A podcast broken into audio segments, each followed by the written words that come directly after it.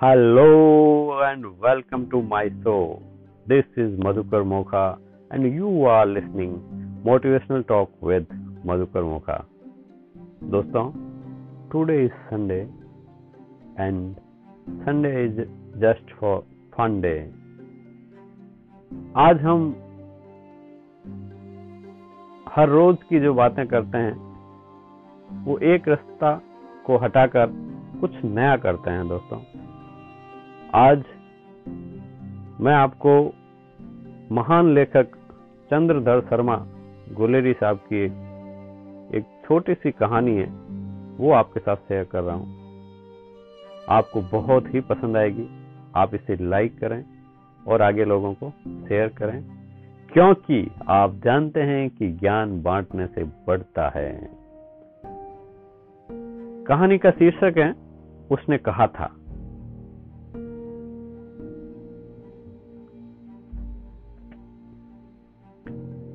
मैं हूँ बहू उसको पढ़कर सुना रहा हूँ। अमृतसर के बाजारों में भीड़ रहती है। रेहड़ी वालों, इक्के टांगे वालों, खोमचे वालों का शोर मचा रहता है। बहन जी, भाई जी, जरा बच के।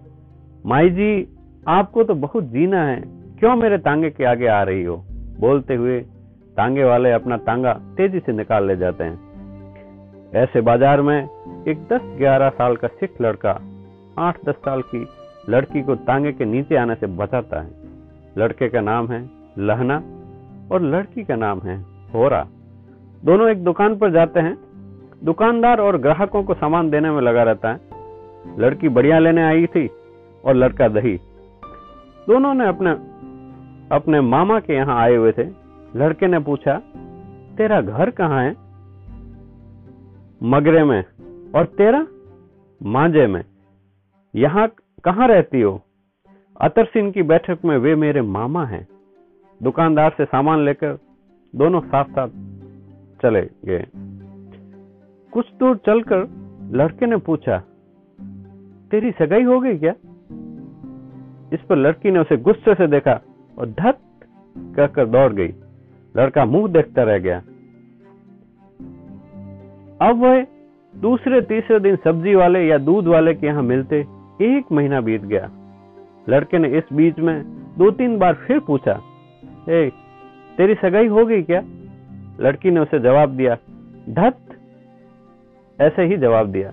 एक दिन लड़के ने जब वैसे ही हँसी हँसी में उसे चिढ़ाने के लिए पूछा तो लड़की बोली हाँ हो गई है। लड़के को इस जवाब की कभी आशा नहीं थी। कब? उसने पूछा, कल देखते नहीं ये रेशम का कड़ा दुपट्टा? यह कर कर लड़की भाग गई। लड़का झुंझला उठा। रास्ते में उसने एक लड़के को नाली में धक्का दिया, एक छाबड़ी वाले की छाबड़ी पलट दी, नहाकर आती हुई एक औरत से टकराकर अंधा कहलाया। इसके बाद वो घर पहुँचा। तब भारत में अंग्रेज़ों का राज था। लहना सिंह बड़ा होकर फौज में भर्ती हो गया। वह छुट्टी लेकर अपने गाँव आया हुआ था। उसे अपनी ज़मीन जायदाद के मुकदमे की पैरवी जो करनी थी, उन्हीं दिनों जर्मनी और जापान में लड़ाई छेड़ दी। जर्मनी और जापान के खिलाफ दुनिया भर के देश एक हो गए हैं और अंग्रेज़ भी लड़ाई में शामिल हो गए। भारत से भी फौज को लड़ाई में भेजा जाना लगा। लहना सिंह को भी संदेशा मिला, फौज, लाम पर जा रही है, जल्दी आओ। साथ ही उसे दूसरा संदेशा भी उनके सूबेदार हजारा सिंह का मिला। मैं और मेरा बेटा बोधा सिंह भी लाम पर जा रहे हैं। तुम हमारे गाँव आ जाओ, साथ चलेंगे। सूबेदार का गाँव रास्ते में था।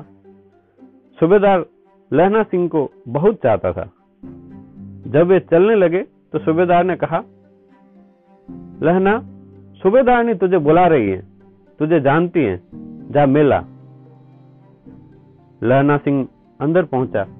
उसे हैरानी हुई कि सूबेदार ने उसे कैसे जानती है। वो तो उसे कभी मिला भी नहीं। उसने दरवाजे पे जाकर मत्था टेकना कहा। असी सुनी, लहना सिंह चुप रहा। मुझे पहचाना? सूबेदार ने पूछा। नहीं तेरी सगाई हो गई, धत कल हो गई। देखते नहीं रेशम का लोपटता। अमृतसर, सूबेदार ने याद दिलाया। लहना सिंह को बचपन की याद आ गई। सूबेदार ने आगे कहा, मैं तो तुम्हें देखते ही पहचान गई। एक काम कहती हूँ, मेरा एक ही बेटा है और वह भी सूबेदार जी के साथ लाम पर जा रहा है। चार बेटे और हुए थे पर एक भी नहीं बचा। अगर सरकार ने औरतों की पलटन बनाई होती तो मैं भी साथ जाती। एक दिन तुमने मुझे तांगे के नीचे आकर मरने से बताया था। ऐसे ही इन दोनों को बताना मैं तुम्हारे सामने आंचल पसारती हूँ। यह कहकर मेरी भिक्षा है। यह कहकर सुबेदारनी रोते रोते अंदर चली गई। लहना सिंह भी आँसू पोसते हुए बाहर आ गया। लहना सिंह की सिख राइफल्स को फ्रांस और बेल्जियम में तैनात किया गया। घमासान लड़ाई हो रही थी। ये लोग खंदक में अंदर बैठे बैठे उब चुके थे। खंदक के बाहर मौत थी। साफा या शरीर का कोई भी अंग बाहर दिखाई देते ही गोली लगने का डर था। रात दिन तोपों के धमाके, बमों के फटने से धरती हिल हिल उठती थी। धरती के हिलने से लहना सिंह को नगर कोट का जल जला याद आ गया। उसने अपने साथी से कहा यह भी कोई लड़ाई है? दिन रात खंदक में बैठे बैठे हड्डियाँ आकड़ गई है। लुधियाना से दस गुना अधिक ठंड और ऊपर से कभी बारिश, कभी बर्फ़, पिंडलियों तक कीचड़ में धसे हुए हैं और दुश्मन कहीं दिखते ही नहीं है। न मालूम मिट्टी में लेटे हैं या घास की पत्तियों में छिपे हैं। सुबेदारा, हजारा सिंह ने समझाया, और तीन दिन की बात है। चार दिन तो निकल गए हैं, परसों दूसरी टुकड़ी आ जाएगी और फिर सात दिन की छुट्टी। अपने हाथों से बकरे का झटका करेंगे और फिर पेट भरकर सोएँगे। फिरंगी मैम के बाग में खूब दूध और फल खिलाती हैं, कहने पर भी एक पैसा नहीं लेती। कहती हैं कि तुम्हारे राजा हो, मेरे देश को बताने आए हो। लहना ने कहा चार दिन से पलक भी नहीं झपकी। मुझे मार्च का हुक्म मिल जाए तो मैं अकेला ही जाकर चार चार जर्मनों को मार लटू। उस दिन धावा किया था तो चार मील तक एक जर्मन नहीं छोड़ा था। जनरल साहब ने हट जाने का हुक्म नहीं दिया होता तो सीधे बर्लिन पहुँच जाता। क्यों? सुबेदारा हजारा सिंह ने मुस्कुराकर कहा, लड़ाई के मामले में जमादार और नायकों से नहीं चलते। बड़े अफसर की दूर की सोच कर ही कहते हैं। सूबेदार ने लहना से सिगड़ी में कोयले डालने को कहा। वजीरा और उसके तीनों साथियों को खाई में पानी की बाल्टियों से बाहर फेंकने का हुक्म दिया। शाम हो गई थी। इसलिए महासिंह को दरवाजे पर पहरा बदलने को कहा। सूबेदार स्वयं सारी खंदक का चक्कर लगाने लगे। वजीरा खाई से पानी बाहर फेंकते हुए बोला, मैं पंडित बन गया हूँ। करो जर्मनी के बादशाह का तर्पण। इस पे सब हंस पड़े। फिर लहना सिंह ने फिरंगी मैम की बात बताई कि वो ज़बरदस्ती सिगरेट देती हैं और होठों में लगाना चाहती हैं। अब उसे कौन समझाए कि सिख तंबाकू नहीं पीते? खंदक में लड़ाई की कमान सुबेदार के हाथ में थी। उसके पास अपने बेटे बोधा सिंह की ओर ध्यान देने का समय ही नहीं था। बोधा सिंह बीमार हो गया था। लहना सिंह उसकी पूरी देखभाल कर रहा था। रात भर अपने दोनों कंबल उसे उड़ा देता और आप सिगड़ी के सहारे ही गुजारता। उसके पहरे पर आप पहरा दे आता, अपने सूखे तख्तों पर उसे सुलाता और आप कीचड़ में पड़ा रहता। सुबेदारा, हजारा सिंह ये सब देख रहे थे। उन्होंने लहना से कहा, जाड़ा क्या है? मौत है। कहीं तुम बीमार न पड़ जाना। मेरी चिंता है। मेरी चिंता मत करो। मैं तो बुलेल की खंड के किनारे मरूँगा। मेरा सिर भाई कीरत सिंह की गोद में होगा। मेरे ऊपर मेरे हाथ से आँगन में लगे आम की छाया होगी। वजीरा सिंह ने गुस्से से कहा, क्या मरने मराने की बात करते हो? मरे जर्मन? और हाँ तो भाइयों इसके बाद वजीरा ने एक पंजाबी लोकगीत गाया। गीत की मस्ती से सारा खंदक झूम उठा। सिपाहियों में ताजगी आ गई। आधी रात बीत चुकी है। घने अंधेरा है। सन्नाटा छाया है।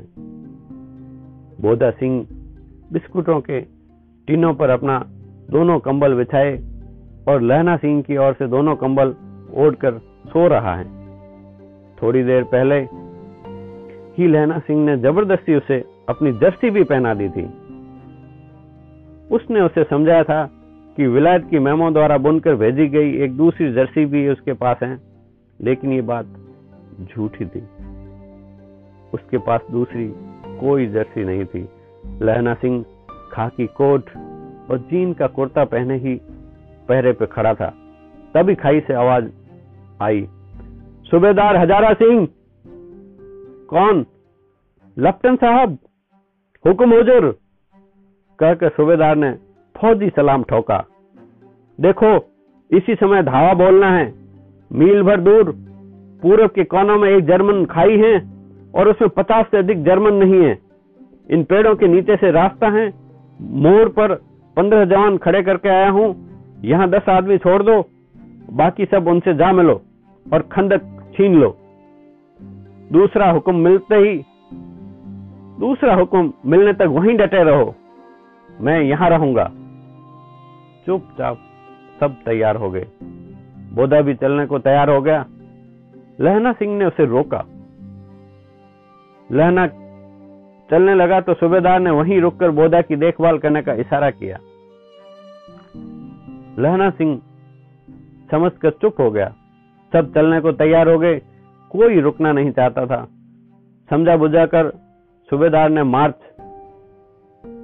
किया। लप्टन साहब लहना की ओर मुँह फेरकर सिगरेट सुलगाने लगे।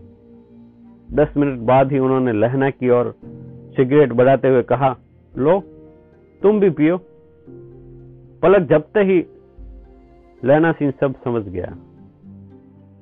सिगरेट लेते हुए उसने सिगड़ी के उजाले में साहब का मुँह देखा। बाल देखे और उसका माथा ठनका। लपटन साहब की पट्टियों वाली बाल कहाँ गए? ये कैदियों की तरह कटे बाल कहाँ से आ गए? उसने साहब को जांचना चाहा। वह जानता था कि लपटन साहब पाँच वर्ष से उनकी रेजिमेंट में थे। उसने पूछा, क्यों साहब? हम हिंदुस्तान कब जाएँगे?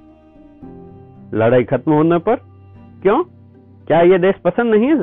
साहब ने पूछा। नहीं साहब, शिकार के वे मज़े यहाँ कहा? याद है, पाँच साल जब आप और हम जगाधरी ज़िले में शिकार करने गए थे? लहना सिंह ने पूछा। हाँ हाँ।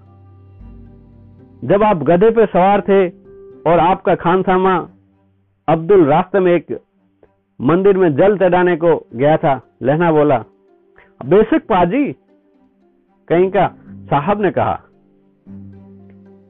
आपने एक बड़ी नील गाय पर गोली चलाई थी। उसके बड़े बड़े सींग दो दो फुट के तो होंगे आपने कहा था कि उसका सिर मैस में लगाएँगे। हाँ हाँ यह कर कर उनका सिर विलायत भेज दिया। दो फुट चार इंच के थे उसके सिंग। तुमने सिगरेट नहीं पी? साहब ने पूछा। पीता हूँ साहब। अंदर से दिया ले आऊँ? कहकर लहना सिंह खंदक में जा घुसा। उससे शक नहीं रहा। उसने तय किया कि आगे क्या करना है। अंदर जाकर उसने अपने सभी साथियों को होशियार किया कि यह आदमी अपने लपटन साहब नहीं है। उनकी वर्दी में कोई जर्मन है और उनके साथियों को समझाया कि धोखा हो गया। उधर सूबेदार ने पर खुले में धावा होगा और इधर हम पर। दो आदमी चुपचाप दौड़ के जाओ। सूबेदार से लौटने को कहो। पर हुक्म तो यही है, एक फौजी ने कुछ कहना चाहा। ऐसी तैसी तेरे हुक्म की। मेरा हुक्म है, जमादार लहना सिंह जो इस वक्त यहाँ सबसे बड़ा अफसर है, उसका हुक्म है, जाओ, मैं लप्टन साहब की खबर लेता हूँ। लहना ने कहा, पर यहाँ तुम आठ ही रह जाओगे, एक ने कहा, आठ नहीं, दस लाख एक एक अकाल या सिख सवा लाख के बराबर होता है, चले जाओ। दो फौजी चुपचाप चले गए। लहना सिंह लौटकर खाई के मुहाने पर चिपक गया। उसने देखा कि लफ्टन साहब की जेब में बेल के बराबर के तीन गोले निकाले। तीनों जगह जगह खंदक की दीवारों में घुसेड़ दिया और तीनों को एक तार से जोड़ दिया। उसके हाथ का तार के सूत की गुत्थी थी, जिसे उसने सिगड़ी के पास रखा था। साहब, दिया सलाई जलाकर गुत्थी पर रखने ही वाला था कि लहना सिंह ने तुरंत उल्टी बंदूक उठाकर साहब की कोहनी पर दे मारी। दोबारा बंदूक का कुंदा साहब की गर्दन पर दे मारा। साहब, आ, कहते हुए चित्त हो गया। लहना सिंह ने तीन गोले निकाले और खंदक के बाहर फेंक दिए। फिर साहब को घसीट कर सिगड़ी के पास डाल दिया। जेबों की तलाशी लेकर तीन चार लिफाफे और एक डायरी निकालकर अपनी जेब में डाल दी। साहब को होश आया देखकर लहना सिंह हंसकर बोला, क्यों लप्टन साहब? क्या हाल है? आज मैंने आपको बहुत सी बातें सीखी हैं। सिख सिगरेट पीते हैं, जगाधारी ज़िले में नील गायें होती हैं और उसके दो फुट चार इंच के सींग होते हैं। मुसलमान खानसामा मूर्तियों पर जल चढ़ाता है। लप्टन साहब गधे पर चढ़ते हैं। इतनी अच्छी उर्दू कहाँ से सीखी? हमारे साहब तो बिना डैम के पाँच शब्द भी नहीं बोलते थे। ठंड से बचने के लिए साहब ने पतलून की जेब में हाथ डाले। जेब में पिस्तौल थी। लहना ने पतलून पतलून की जेबों की तलाशी नहीं ली थी। लहना सिंह अपनी धुन में बोले जा रहा था कि तभी पिस्तौल चली। लहना की जांग पर गोली लगी। उसी समय लहना ने बंदूक के दो फायरों से साहब की कपाल क्रिया कर दी। धमाका सुनकर दौड़ आए। बोधा चिल्लाया, क्या हुआ? लहना सिंह ने उसे कहा, यह कहकर सुला दिया कि पागल कुत्ता आया था, मार दिया।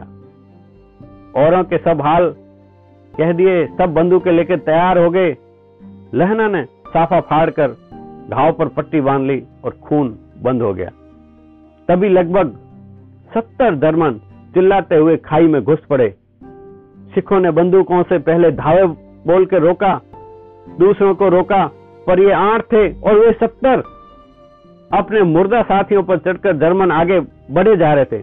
अचानक पीछे से आवाज़ आई वाहे गुरु का खालसा वाहे गुरु की फतेह! और जर्मनों की पीठ पर धड़ाधड़ गोलियाँ चलने लगी। जर्मन जैसे ही चक्की के दो पाटों में, में फंस गए पीछे सुबेदारा हजारा सिंह के जवानों की मार और सामने से लहना सिंह के साथियों की। पास आने पर जर्मनों के आगे पीछे संगीने प्रेरने लगी। एक आवाज़ गूंजी, अकाल सिखों की फौज आई है। वाहे गुरु का खालसा वाहे गुरु की फतह। सत श्री अकाल पुरुष, लड़ाई खत्म हो गई। तिरसठ जर्मन मर गए और कराह रहे थे। सिखों में पंद्रह शहीद हुए। सुबेदार के कंधे पे गोली आर पार हो गई। लहना सिंह की पसली। में भी एक गोली लगी थी, उन्होंने घाव को तुरंत खंड की गीली मिट्टी से भर लिया। किसी को पता नहीं चले कि लहना को दूसरा इतना घाव लगा है। लहना सिंह ने सूबेदार को सारे कागज़ और डायरी दे दी। सूबेदार ने तुरंत बुद्धि की सराहना की। उसने कहा कि आज अगर वो न होता तो सब के सब मारे जा चुके होते। लड़ाई की खबर पाकर पास के फौजी अस्पताल से घायलों को लेने के लिए दो गाड़ियाँ और डॉक्टर आ गए। घायलों की मरहम पट्टी करके एक गाड़ी में लेटाया और दूसरी गाड़ी में लाशें रखी गई। सूबेदार ने लहना की जांग पर पट्टी बंधवानी चाही तो उसने मामूली घाव बताकर टाल दिया। बोधा सिंह बुखार में बड़बड़ा रहा था। उसे गाड़ी में लेटाया गया। लहना को छोड़कर सूबेदार नहीं जाना चाहते थे। ये देखकर लहना ने उन्हें बोधा और सूबेदारनी की कसम दी। तब कहीं जाकर वो माने चलते चलते लहना ने सूबेदार से कहा, सुनिए सूबेदार ने होरा को चिट्ठी लिखो तो मेरा मत्था टेकना लिख देना। जब घर जाओ तो उनसे कहना कि उन्होंने जो कहा था, मैंने कर दिया। गाड़ी पे चढ़ते चढ़ते सूबेदार ने लहना का हाथ पकड़कर कहा तूने मेरे और बोधा के प्राण बताए हैं। लिखना कैसा? घर साथ चलेंगे। अपनी सूबेदारनी को तू ही कह देना कि उसने क्या कहा था। लहना सिंह ने दर्द में को दबाते हुए कहा कि अब गाड़ी पे चढ़ जाओ। मैंने जो कहा, लिख भी देना और कह भी देना। गाड़ी के जाते ही लहना लेट गया। उसने वजीरा से खून में तर अपना कमरबंद खुलवाया तो वजीरा के होश उड़ गए। चेतना खत्म होने से पहले लहना सिंह को बचपन की सारी बातें याद आ गई। उसका सिर वजीरा के घुटने में था। उसे लगा कि जैसे वो घर के आगे आँगन में लगे आम के नीचे भाई कीरत सिंह की गोद में सिर रखे लेटा है। वो बड़बड़ाया। चाचा भतीजा, दोनों यही आम खाना। जितना बड़ा तेरा भतीजा, उतना बड़ा ये आम का पेड़। उसके जन्म के वक्त ही लगाया था, इसे वजीरा के आँसू निकल गए।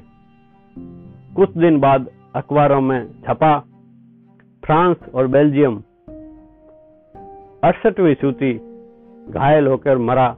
Number seventy Singh, Sikh rifles, जमादारा Lahna Singh. जय हिंद, जय भारत। दोस्तों, ये कहानी यहीं समाप्त होती है। आशा करता हूँ कि आपको पसंद आई होगी। ये चंद्रधर शर्मा गुलेरी साहब के द्वारा लिखी हुई है। उसने कहा था, उनका बहुत बहुत आभार और आप सभी का सुनने के लिए ढेर सारा प्यार, लाइक, सब्सक्राइब करने के लिए बहुत बहुत आभार। जय हिंद, जय भारत।